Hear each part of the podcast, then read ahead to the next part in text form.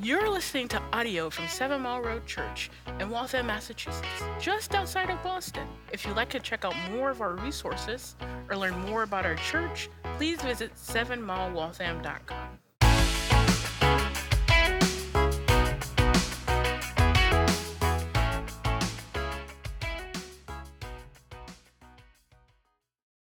In his now famous commencement, uh, commencement speech at Kenyon College, the late David Foster Wallace began this way. He said, Greetings, parents, and congratulations to Kenyon's graduating class of 2005. And then he shared this story. He said, There are these two young fish swimming along, and they happen to meet an older fish swimming the other way who nods at them and says, Morning, boys. How's the water? And the two young fish swim on for a bit, and eventually one of them looks at the other and goes, What's water? Now, the point of this fish story is merely that the most obvious and important realities are often some of the ones that are hardest to see and talk about. In other words, some of the very most important realities in our life and in our world are the ones that are hidden in plain sight. This morning, as we come to Esther chapter 2, it seems that the most important reality is hardest to see. If you read through the book of Esther, you will see that God is seemingly nowhere to be found. It's not just in chapter 2, it's throughout the whole book. God's name is not mentioned once, not a reference to God's activity at all. In fact, it's the only book in the Bible where there's no direct mention of God whatsoever. This has led many throughout church history to even question its place in the canon. In fact, there wasn't even one commentary written on the book of Esther for the first seven centuries of the Christian church. As the church started, they started writing commentaries and explanations about all the books of the Bible except for Esther. No other book in the Bible mentions Esther where you have a lot of other scriptures being referenced by others, Esther is completely absent. She doesn't make it into the hall of faith in Hebrews chapter 11. There are zero allusions or references to any verse from Esther throughout the entire Bible. And on the surface, it seems like this book could just be taken out of the Bible and we wouldn't notice it. But, friends, that would be a hard loss because the book of Esther has valuable lessons for us to learn. You see, in many other books of the Bible, you see God working and acting and moving, and it's often done with dramatic display. Come fall of next year, we're going, or later this year, we're going to look at Exodus, and it's it's dramatic display after dramatic display, and God is all over that book, and it's very obvious what He's doing. In these moments, Divine intervention will come in the form of miracles where the spectacular leaves no room for debate, no other explanation except God is here. But is the spectacular the only way that God moves? Is that how God works? Does he only intervene at the last moment when it's absolutely critical for him to get involved? Or is God also in the details? Is God working like uh, an operating system in the background on a computer? You know, the operating system, it's the, it's the thing we hardly ever think about. And in, and in fact, it's probably one of the most important things happening on your computer. It manages the computer's memory and processes as well as all of its software and hardware. And it allows the user, like that's us who don't know computer language, to interface with it. Without an operating system, a computer would be useless. But how often do we notice the OS? How often do we know what's happening and consider all the processes that are happening and functioning in the background? See, friends, our God is not detached from this world, He is involved intimately. He's always coordinating, always working at every moment and at every level. I think for a lot of Christians, we might assume God's working at the biggest level. He's making sure that the, the biggest movements happen. But, friends, God is at work in the details. Now, sometimes His work is visible and it is spectacular, and other times it's hidden in plain sight. The book of Esther is important because it highlights God's providence through normal actions, through people in the normal order of life. If you read Esther, you'll see there, there's no big miracles that jump off the page that make the headlines, just a lot of happenings seemingly uh, coincidences where the right thing is happening at the right moment, where this person is here just at the right time that determine the course of history. Now, to the untrained eye, it can just seem like just normal coincidence and happenstance. But to those who have learned to look for providence, you will see the hand of the Lord working, hidden in plain sight, as it were. The Puritan minister John Flavel said, He who observes providence will never be long without a providence to observe. He who observes providence will never be long without a providence to observe. And here's what he means if you're looking for God's work in your life, meaning if you're paying attention, if you will think and consider and thoughtfully trace out the details of your life and reflect on it, you will begin to be surprised by just how much you see, by just how much the course and direction of your life has not been happenstance, has not been chance or fate, but has been directed by the Lord. And that's our goal this morning to trace the providence of God in Esther chapter 2, to see his hand moving and working hidden in plain sight. Our text will break down into three movements. The first, in verses 1 to 4, we'll see a search for a queen. Verses 1 to 4, we'll see the search for a queen. And second, in verses 5 to 11, we will see um, two Jews who are living their life caught between two worlds.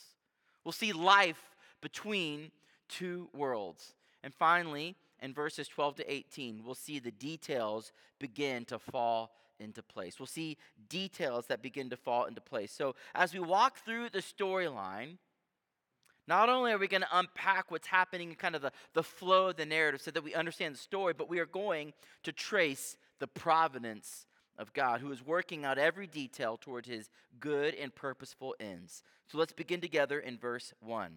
After these things, when the anger of King Ahasuerus had abated, he remembered Vashti and what she had done and what had been decreed against her.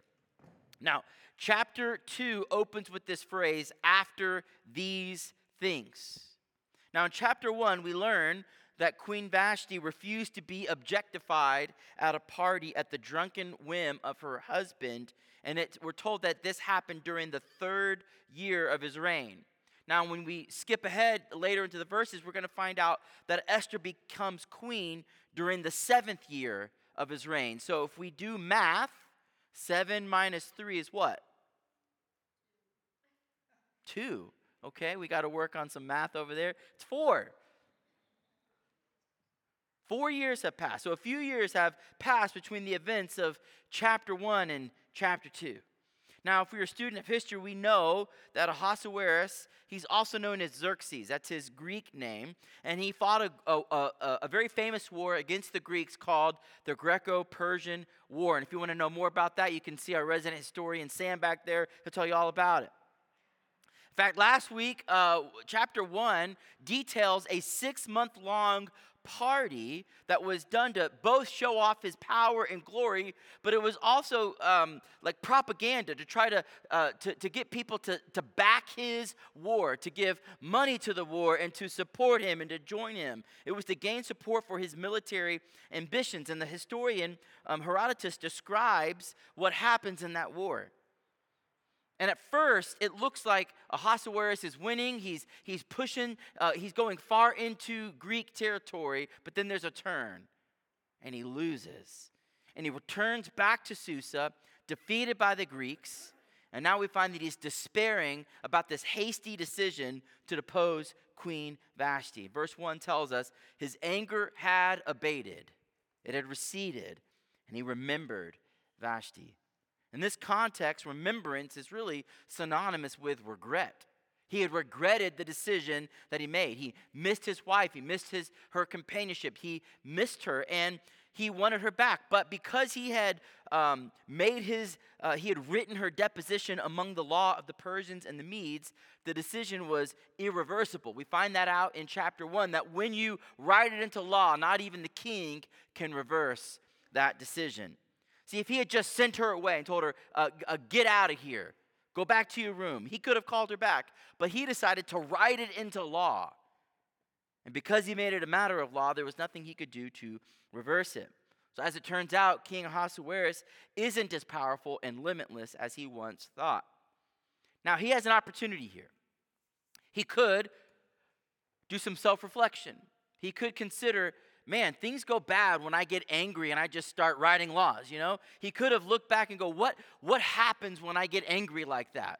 What happens when I go off and fight wars? Like, what led to this moment? He could have used this as an opportunity for reflection on what goes wrong in his lust for power and pleasure and how it leads to regrettable decisions. But instead, he seeks counsel from the same idiots who gave him that bad advice back in chapter 1. So he calls him in. Verse 2 Then the king's young men who attended him said, Let beautiful young virgins be sought out for the king. And let the king appoint officers in all the provinces, provinces of his kingdom to gather all the beautiful young virgins to the harem in Susa, the citadel, under the custody of Hegai, the king's eunuch, who is in charge of the women. Let their cosmetics be given them. And let the young woman who pleases the king be queen instead of Vashti. This pleased the king, and he did so. So now, uh, this method for finding a wife is outrageous, even by Persian pagan standards. And I'm telling you that because this was just not the normal way that it went. Typically, when you're a king in this in the ancient world, um, wives were carefully chosen from among noble families. Often, marriages would be strategic and they would be beneficial for both political and military purposes. Perhaps there was this other powerful family, and so there would be this this marriage to merge the families together. But not here. Everything about this search for a queen is despicable. It's extravagant in the worst kind of way, and it's meant to dull the pain that King Ahasuerus feels. This is making a bad decision, you know, deposing his wife, but instead of learning from it, he's masking the pain with indulgence. Now, his young men know, who, know him, they know him well, and they know this is a way to help the king go past this. But instead of being good friends and saying hard things to him, they play to his weaker side. And in this moment, he's depressed, he's despondent, he's discouraged. But instead of asking good, heart level questions to understand how his anger and pride led to this string of bad decisions, what does he do? He doubles down on his pride and foolishness. Now, None of us have the kind of resources to go toe to toe with Ahasuerus on his indulgence, but we all know how to mask bad decisions with indulgence. We all know how to, uh, to cover up our pain. We know how to escape instead of dealing with our sin. So maybe we go shopping and we look to go find new things that will make us feel better. Maybe we get a case of beer and binge watch Netflix. Maybe we distract ourselves with home projects, never stopping so we don't have to think. Maybe we bury ourselves in our work so that before long, enough time has passed and we've simply just moved on. The methods and scales are different, but the results are the same.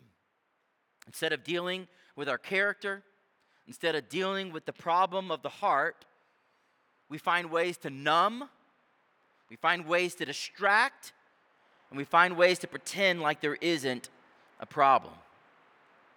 Now, at this point in the story, we should hate the king's sin. What he's doing is sinful, and I'm going to unpack that more here in a minute. We should see it and we should call it what it is. His actions are sinful, they are morally reprehensible.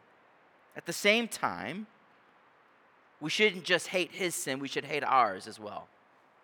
We should ask, in what ways do I act like him? Maybe not the same scale, but there are ways that we all numb, distract, and pretend like we aren't sinful. We need to ask Have I participated in sexual indulgence and lust that objectifies women and men? Have I abused power over people so that they serve my interests regardless of how it affects them? Have I masked my character flaws or numbed my heart to avoid having to take responsibility and repent for my sin? See, the temptation here is to just hate the king's sin and not look at ours. Let's not make that mistake, or we'll end up making a same kind of bad string of foolish and prideful sins. Now let's keep moving in the story because this king's search for a queen has a real impact on real people. So the young men say, Let's go search out all the provinces. You remember in chapter 1, we find out there's 127 different provinces in the kingdom and empire of Persia. And they say, Let's gather women from all of them, beautiful virgins taken into the king's harem. And pretty soon, when we, when we get them all gathered, we'll pretty them up, we'll take them to the spa, and we'll get them ready so that you can have your fill. You can take your time night after night, indulging in sensuality until you've decided which girl you want to make queen. Now, notice, at the whim of a king and his council, hundreds, if not thousands, of families had their lives changed. Here's what would happen if you were taken into the king's harem. First of all, you would never see your family again.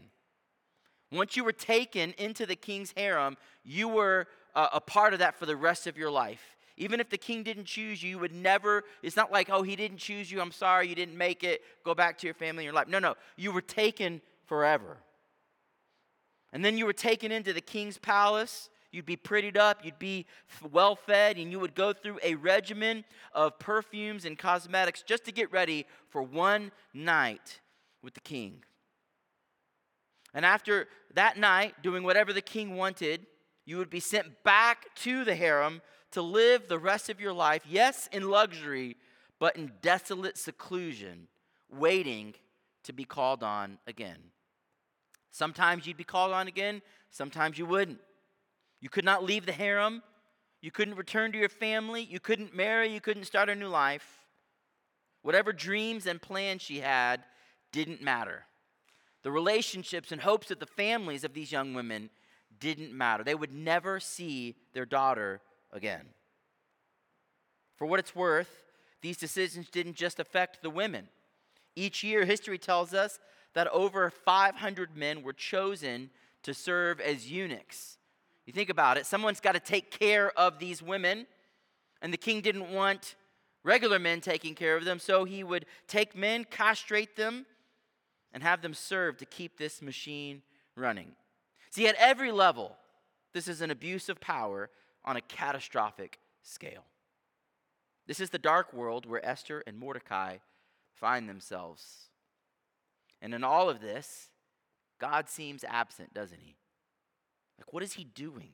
Why isn't he intervening? And yet, as you read the story, you could read this. You could sit down this week and read Esther in about 30 minutes.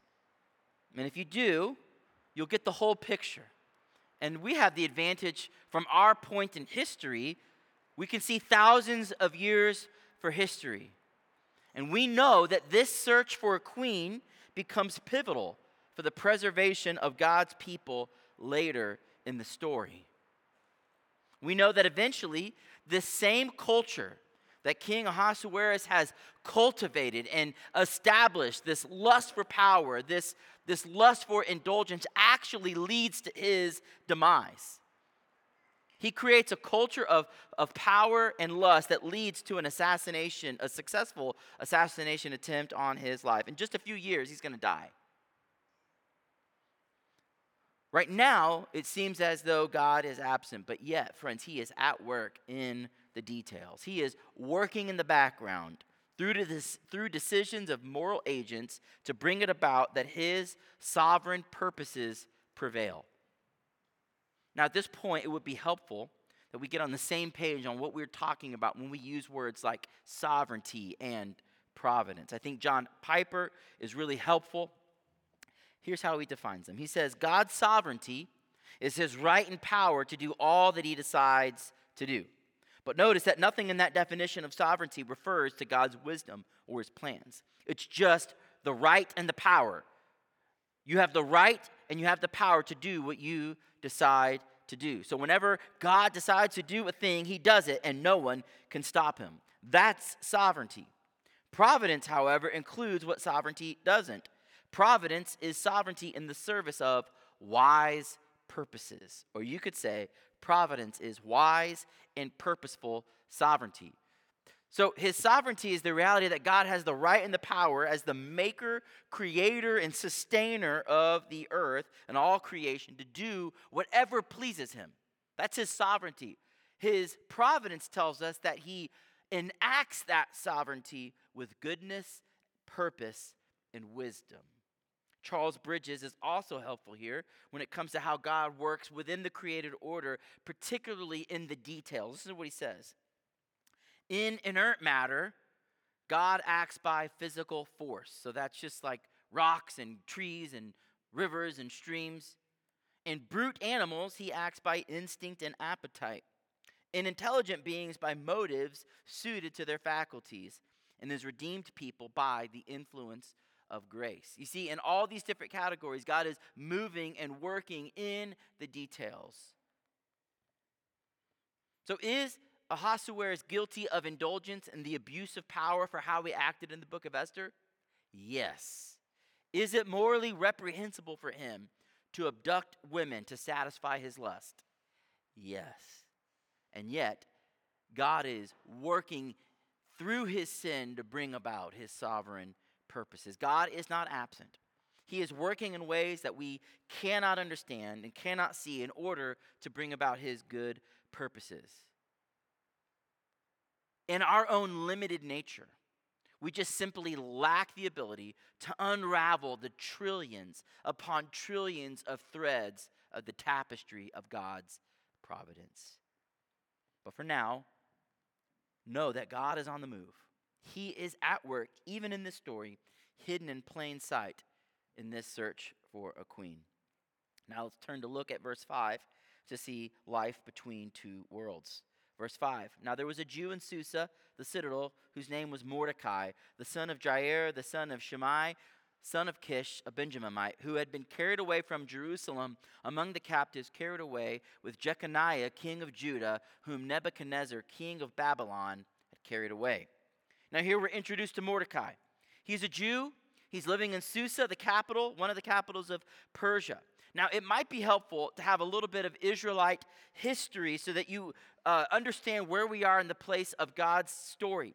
Okay? So, th- these are some just uh, uh, pinpoints that if you would get in your mind, you can kind of have Israelite history and know where you are in the Bible. So, in 930 BC, Solomon dies. And when he dies, his sons divide the kingdom. And so Israel gets split into a northern kingdom with 10 tribes and, and then to a southern kingdom with Judah and Benjamin. And often that southern kingdom was just called Judah, even though it included uh, Judah and Benjamin, okay? The, king, the northern kingdom is defeated by Assyria in 721 BC. Now, the southern kingdom holds out for a little while, and meanwhile, in the world stage, Assyria is conquered by Babylon. Okay, so northern kingdom conquered by Assyria, then the Babylonians come and they uh, conquer um, Assyria. And then in 597 BC, the Babylonians come through and they conquer uh, Jerusalem. And when they do, they capture the king at the time, King Jeconiah. And in, uh, and in 2 Kings 24, we find out that thousands of Jews are deported with King Jeconiah and they go into captivity in Babylon. Again, 2 Kings chapter 24, you can go read about it. Then, 11 years later, just the next chapter over, in 586, Babylon returns and they destroy Jerusalem. That's when the temple is destroyed. That's when the city uh, walls are, are, are, are uh, leveled. They gave them like 11 years to try to do life on their own, and they got annoyed with them and they said, No, no, we're just going to level you guys to the ground. And so that's when the final and complete destruction of Jerusalem happens. And again, they deport people out. This was so typical in the ancient world. Often, when you conquered a place, you would take the best people. The, you would take the doctors, the lawyers, the smart people, the scientists, and you would, you would bring them into your country so that you could use them to serve and better your culture. And the hope is that eventually, given enough generations, they would intermarry and they would eventually go, hey, it's pretty nice here. And you would essentially wipe their culture off the face of the earth because they've assimilated. They haven't kept their distinctiveness and they've just become like them. So the hope would be we capture these Jews, and in a few years, a few generations, they won't be Jews anymore. They'll be Babylonians, just like us. Now, if you fast forward in history, in the years that followed, Babylon is conquered by Persia, and under the reign of Darius, and Darius is the father of King Ahasuerus, he defeats the Babylonians, and he says, You guys can go home if you want. You guys can go back, you can rebuild uh, Israel. Now, you're still going to be under our empire, but you can go back home. You can do that. And that's what we find out in, in Ezra and Nehemiah. That's what that whole those books are about. It's the people returning back to the land after King Darius says that they can go. Now, what's the point of all this history? I'm glad you asked.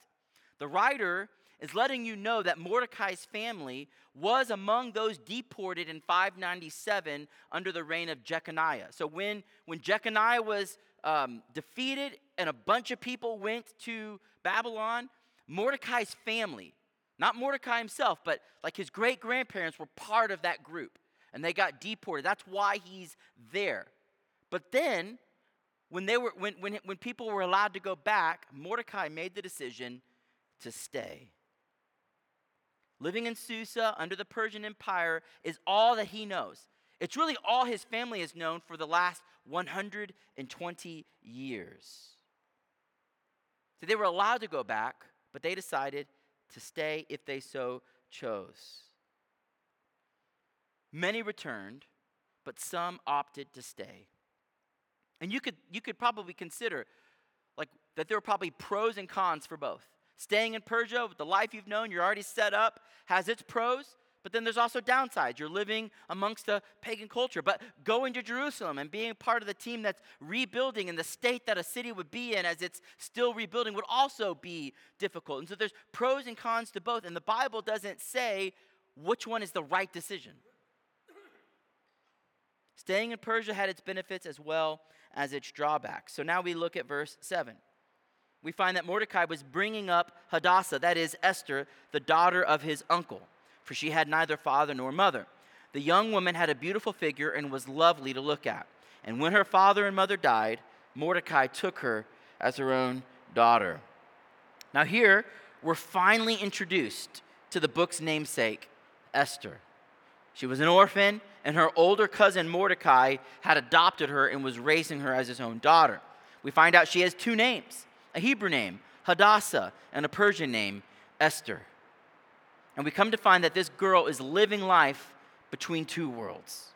On the one hand, she's Jewish, and yet at the same time, she's also Persian. She would have probably identified as both. It's all she's ever known. And now Esther has decisions to make. And some of those decisions will be entirely outside of her control. And yet, through it all, she will do her best to be faithful to the Lord. Now, we find out a significant detail about her that she had a beautiful figure and was lovely to look at. So, if we were translating that into today's language, it would have said Esther was smoking hot. That's Esther. She had like a perfect figure, gorgeous face. And you can see where all of this is headed. Verse 8. So when the king's order and his edict were proclaimed, and when many young women were gathered in Susa, the citadel, in the custody of Hegai, Esther was also taken into the king's palace and put in custody of Hegai, who was in charge of the women. So we find that Esther is taken into custody, chosen because she meets the requirements of the king. Here's what he's looking for she's got to be young, she's got to be a virgin, and she needs to be beautiful. Verse 9. And the young woman pleased him, that's Hegai, and won his favor. And he quickly provided her with her cosmetics and her portion of food, and with seven chosen young women from the king's palace, and advanced her and her young women to the best place in the harem. Esther had not made known her people or kindred, for Mordecai had commanded her not to make it known. And every day Mordecai walked in front of the court of the harem to learn how Esther was and what was happening to her. So here's what's going on Esther gains favor with Hegai, who's in charge of the harem. And he rises her to a place of prominence, puts her at the top of the pecking order. She's well fed, and she's even given a crew, seven women, to help her get her ready for her night with the king. We're also told that she hid her Jewish identity at the advice and direction of Mordecai. And we're not told why. We're not told why he told her to do that, just that he did. And we find out that Mordecai would keep an eye on her as best as he could. Make no mistake about it, this is not a Cinderella story. There have been some who tried to paint it this way to kind of uh, take the edge off of it, but that's not what this is. This is not a rags to riches story. This is not a love story between Esther and King Ahasuerus. This is simply life in the dark world of this empire. Notice, this isn't the life she's chosen. She didn't volunteer for this, it's the life that's chosen her. It's an empire on the move at the whim of an evil dictator. In this world, personal choice and freedom does not exist. It's hard for us to even consider what that would have been like. Now, it's important at this point to understand the difference between descriptive texts and prescriptive texts. If you're taking notes, write those two words down descriptive and prescriptive. I'm going to uh, unpack what those means. You know, we just finished a series in Romans 8 Every verse in Romans 8 is prescriptive. It's a prescription for how to live life. It is telling you what truths to believe, what goodness to shape your morality, and beauties to stir your affection for God. You can read Romans 8 and just receive all of it as instructions for your life. It is prescribing, telling you how to live a life that glorifies and honors God.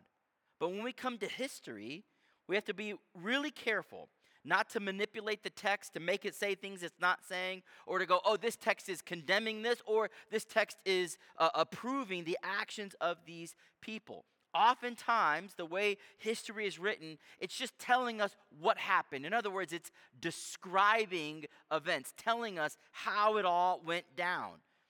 And sometimes the text will tell us whether or not the, the writer views that action as morally right or morally wrong. And sometimes it's ambiguous. It doesn't tell us whether the actions are morally right or wrong. Sometimes we can um, put our thinking caps on and look at the rest of Scripture, and we can discern the morality of actions because we have other texts that tell us about those actions. So, for instance, it is okay for us to look at the king's edict we can and, and, and say that his search for a queen is morally reprehensible. Why? Because the Bible tells us that the objectification of women, that sex slavery is categorically wrong. So, because of that, we can look at his actions and say they are wrong. But when it comes to the actions of Mordecai and Esther, it's just not that simple. It's not that black and white. In these verses, much of what follows, the text is descriptive not prescriptive. In other words, it doesn't give us a direct answer to the rightness or wrongness of the decisions that they make. In other words, this is not giving you a play by play for how to make decisions when, uh, so that you live life in the world but not of the world. The Bible gives us answers to that question, it's just not here. Now, why am I saying all that?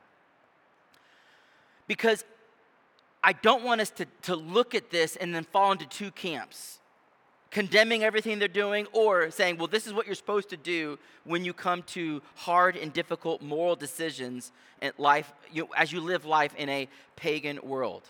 In this chapter, we see Esther and Mordecai facing very difficult decisions. So, for instance, I, I, I've tried to unpack some of those decisions they're making. For example, should Mordecai have left Susa with Esther years ago when the Jews were allowed to return? Should he have packed his bags and left years ago? Or should Mordecai have taken, like, should he have taken this opportunity to go back to Israel? Or did he stay because it was easier? Did he, did he stay because he had grown comfortable with the Persian lifestyle? Should Mordecai have escaped Susa to get as far away from the king when the edict went out that he was looking for young, beautiful virgins? Should he have said, okay, that's enough? I tried to live here for a while, but now I've got to get as far away as possible to protect Esther? Should he, have, should he have hidden her or tried to escape her being taken into the king's harem? Another question Did Mordecai sin when he directed Esther not to reveal her Jewish identity? Was he being shrewd and wise, or was he being sinful? Did she sin by following his direction? Because she has some responsibility in how she decides to live her life. Should Esther have refused to be taken into the king's harem? Should she have said, Over my dead body? Should she have told the king no and face whatever consequences in order to avoid having to sleep with a pagan queen? We could ask Did Esther do everything in her power to maintain fidelity to Jewish law and custom? Could she have done more? Or did she see this as an opportunity to gain a higher station in life? Or was she simply making lemonade out of the lemons she had been given?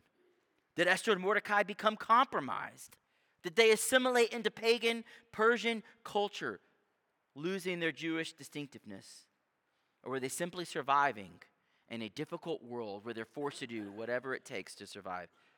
Friends, we are not the judge and jury on the morally difficult decisions they had to make, but here's what I can tell you they did face real decisions, and their decisions mattered. Like what they decided to do had impact, just like us. We face morally difficult decisions all the time, and it actually matters what we decide because our decisions lead to other decisions and other circumstances because they have consequences. One decision impacts the other decisions that we'll have to make. Though we face moral decisions and difficult decisions, the reality is there is no moral ambiguity with God. I want to make that distinction clear. Though at times it's hard for us to discern whether something is morally right or wrong, God, God sees everything clearly.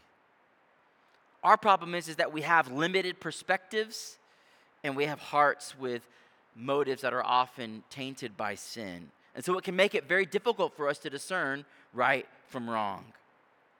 Ultimately, Mordecai and Esther had to make their decisions, and they will stand before God for how they made those decisions. Our job is not to make moral judgments on them, but to come to grips with the reality that we too face morally difficult decisions when it comes to living in a sin soaked world. You and I face difficult and consequential decisions every single day. So, the purpose of this chapter is not to stand in judgment over them, but in other words, to look at it like a case study and, and, and, and to stir up good questions, like I tried to do earlier, for us to consider as it, uh, when we come to those kinds of, to the hard work of moral ethics. The goal of Esther of this book is not to make Esther or Mordecai into these role models. In fact, we often do that in the Old Testament. We look at these people as as heroes, as the, and then we we you, we say everything they do is is morally right. But they're humans just like us, and they make mistakes. Karen Jobes is helpful here. She writes this: The author's silence makes it virtually impossible to use Esther's behavior as a moral role model. How would you use this episode from Esther's life to teach virtue to your teenage daughter as she stands on the threshold of womanhood? What message would she get? Make yourself as attractive as possible to powerful men? Use your body to advantage to advance in God's kingdom? The ends justify the means? The exemplary approach fails here because the author does not intend to hold up Esther as a moral example to be followed.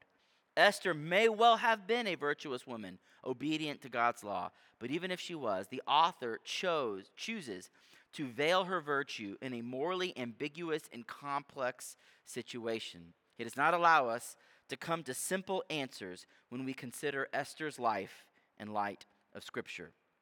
Finally, she says the author is skillfully describing a morally ambiguous and complex situation because that is the way real life often is in this fallen world.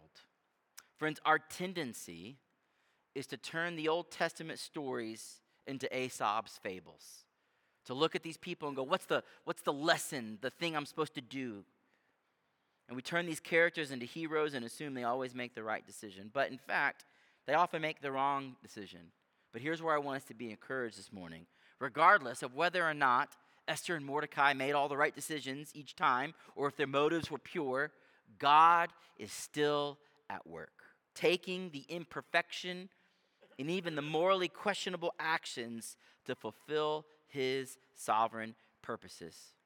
So, what are we supposed to do? We are supposed to wrestle with these decisions. We are supposed to, to act. I think Esther is a great case study that could stir up really powerful questions. I think we're meant in community to, to, to have these kinds of discussions and to tease out the questions so that we grow in our desire and ability to faithfully live life in a fallen world.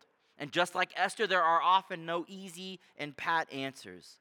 So, what do you do? Well, you saturate yourself with Scripture so that you have a good theological grid and foundation to process life. Surround yourself with good Christian community where you can have these kinds of conversations and discussions and you can process the decisions you're making with other people. And at the end of the day, when it comes time to make a decision, make the decision and trust in the Lord. Sometimes you'll make the right decisions and sometimes you won't. But either way, God's purposeful sovereignty ensures that his purposes prevail. Now, quickly, let's look at the last few verses to see how these details begin to fall into place. Verse 12. Now, when the turn came for each young woman to go into King Ahasuerus, after being 12 months under the regulations for the women, since this was the regular period of their beautifying, six months with oil of myrrh, six months with spices and ointments for women. When the young woman went into the king in this way, she was given whatever she desired to take with her from the harem to the king's palace. In the evening she would go in, and in the morning she would return to the second harem in custody of Shaashgaz, the king's eunuch who was in charge of the concubines. She would not go in to the king again unless the king delighted in her and she was summoned by name. Again, here's how this whole thing worked the girls were taken into custody and they would undergo an elaborate makeover. They would be well fed. Why? Because people often in the ancient world were undernourished. Then they would receive six months of skin treatments with oil of myrrh, six months of spices and ointments, basically to wipe away any traces that they were ever poor and impoverished living. The, these treatments would ensure that their skin was fit for a king, so that in every way they were a delight to his senses. And then they would get their night with the queen, with, with the king. And most often, as is probably the case, they would never return again, never be called on again to live a life of opulent obscurity. Think about that. A year's worth of spa treatments to then just be discarded for the rest of her unimportant life. They were essentially just treated as discards. Verse 15 When the turn came for Esther, the daughter of Abihail, the uncle of Mordecai, Mordecai, who had taken her as his own daughter to go into the king, she asked for nothing except what Hegai, the king's eunuch, who had charge of the women, advised. Now Esther was winning favor in the eyes of all who saw her. And when Esther was taken to King Ahasuerus into his royal palace in the tenth month, which is the month of Tebeth, in the seventh year of his reign, the king loved Esther more than all the women. And she won grace and favor in his sight more than all the virgins, so that he set the royal crown on her head and made her queen instead of Vashti. Then the king gave a great feast for all his officials and servants, and it was called Esther's feast. He also granted a remission of taxes to the provinces and gave gifts with royal generosity. Now we start to see all these details fall in place. Esther won grace and favor with the king, and he decided to make her queen. He set the crown on her head, and he made it official with a feast. In his delight, he even reduces taxes throughout the kingdom. Now, over and over, you notice the author tells us that Esther was gaining favor. She was gaining favor, gaining favor. She was recognized by the officials who first sought out for the beautiful girls throughout the kingdom. She gained favor with the keeper of the harem. She gained favor with everyone who saw her. And when it mattered most, she gained favor with the king. Notice, we're never told what she did to gain favor, just that she did. And did you notice as we've worked our way through this chapter that almost every single verse is written in the passive voice? Did you notice that? I encourage you, go back later today and look and see how many times the passive voice comes up. Now, if you're not a grammar nerd, you might be asking, well, what's the passive voice? Well, the difference between the passive voice and the active voice is this. When a sentence is written in the active voice, the subject of the sentence is the one doing the action. It's the, it, it, it, it really drives the narrative forward. The active voice, in other words, highlights the person doing the action.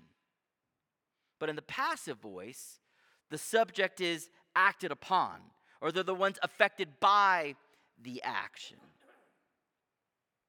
Typically, if you're writing a good short story, you want to use the active voice because it, it really drives the narrative forward. And your good literature teachers will teach you how to change the passive voice into the active voice because it, it really will drive the story forward. And you can use a, a, a whole host and range of better, more descriptive verbs. So it begs the question why has the author chosen to write in the passive voice? Well, this is a technique often employed by biblical writers to stress the hand of God, moving the details and the events towards his wise and purposeful sovereignty. We even have a term for it. It's called the divine passive. That's what's going on in Esther. Not just this chapter, but if you read the whole book, you'll see the passive voice coming up over and over and over again. It's like the author, without ever mentioning God's name, is showing you who is really directing the course of the events. It's a literary strategy used by the author to invite us to consider God's providence in the details. It's an invitation to see, look how God moves, not just in big ways, but also in the details, in the decisions of people's lives. See, at the end of the day, what is Esther all about? Esther is a story of two competing empires. And it's a story about how God takes down one of the most prominent and powerful empires, armed with nothing but an old man, a young girl, without his name ever coming up in the conversation. In this book, there's no miracle, there's no vision, there's no dream, there's no prophet sent. There's literally no mention of God at all, and he seems to be completely absent. He's totally silent. But by the time we come to the end of the book, we're going to see, and you can start to see the details falling into place now, that a whole string of coincidences happen. That had they not happened, the Jews would be wiped out. We're going to find out that there's an edict that's going to go out to go throughout all of the provinces, which means the whole, everywhere where Jews live, to wipe them out systematically. And if that hadn't happened, all the Jews would be wiped out. And so let me trace some of these details in these seemingly coincidences that have happened. So far, we find out that if the king hadn't been prideful to, sh- to throw an elaborate party, he wouldn't have gotten drunk. And if he wouldn't have gotten drunk, he wouldn't have called for Vashti. Without her saying no, she would not have been deposed. Without her vacancy, there would be no search for her replacement. Without Mordecai deciding to stay put in Persia, Esther might not have been chosen. Without Esther being beautiful, she definitely wouldn't have been chosen. If Esther hadn't found favor in the harem, she wouldn't have risen to prominence to get a night with the king. In other words, another girl might have been chosen before her. Without finding favor and grace from the king, she would never have become the queen. And this is just the first set of circumstances that we're going to see so many more play out over the course of this book. And the complexity of circumstances will lead us to the conclusion to deny that it, this was just happenstance or fate. This is the purposeful, sovereign hand of God working in and through all of these many details to bring about the preservation of his people, the Jews, which would ultimately lead to Jesus. See, if the Jews are wiped out, Jesus can't be born.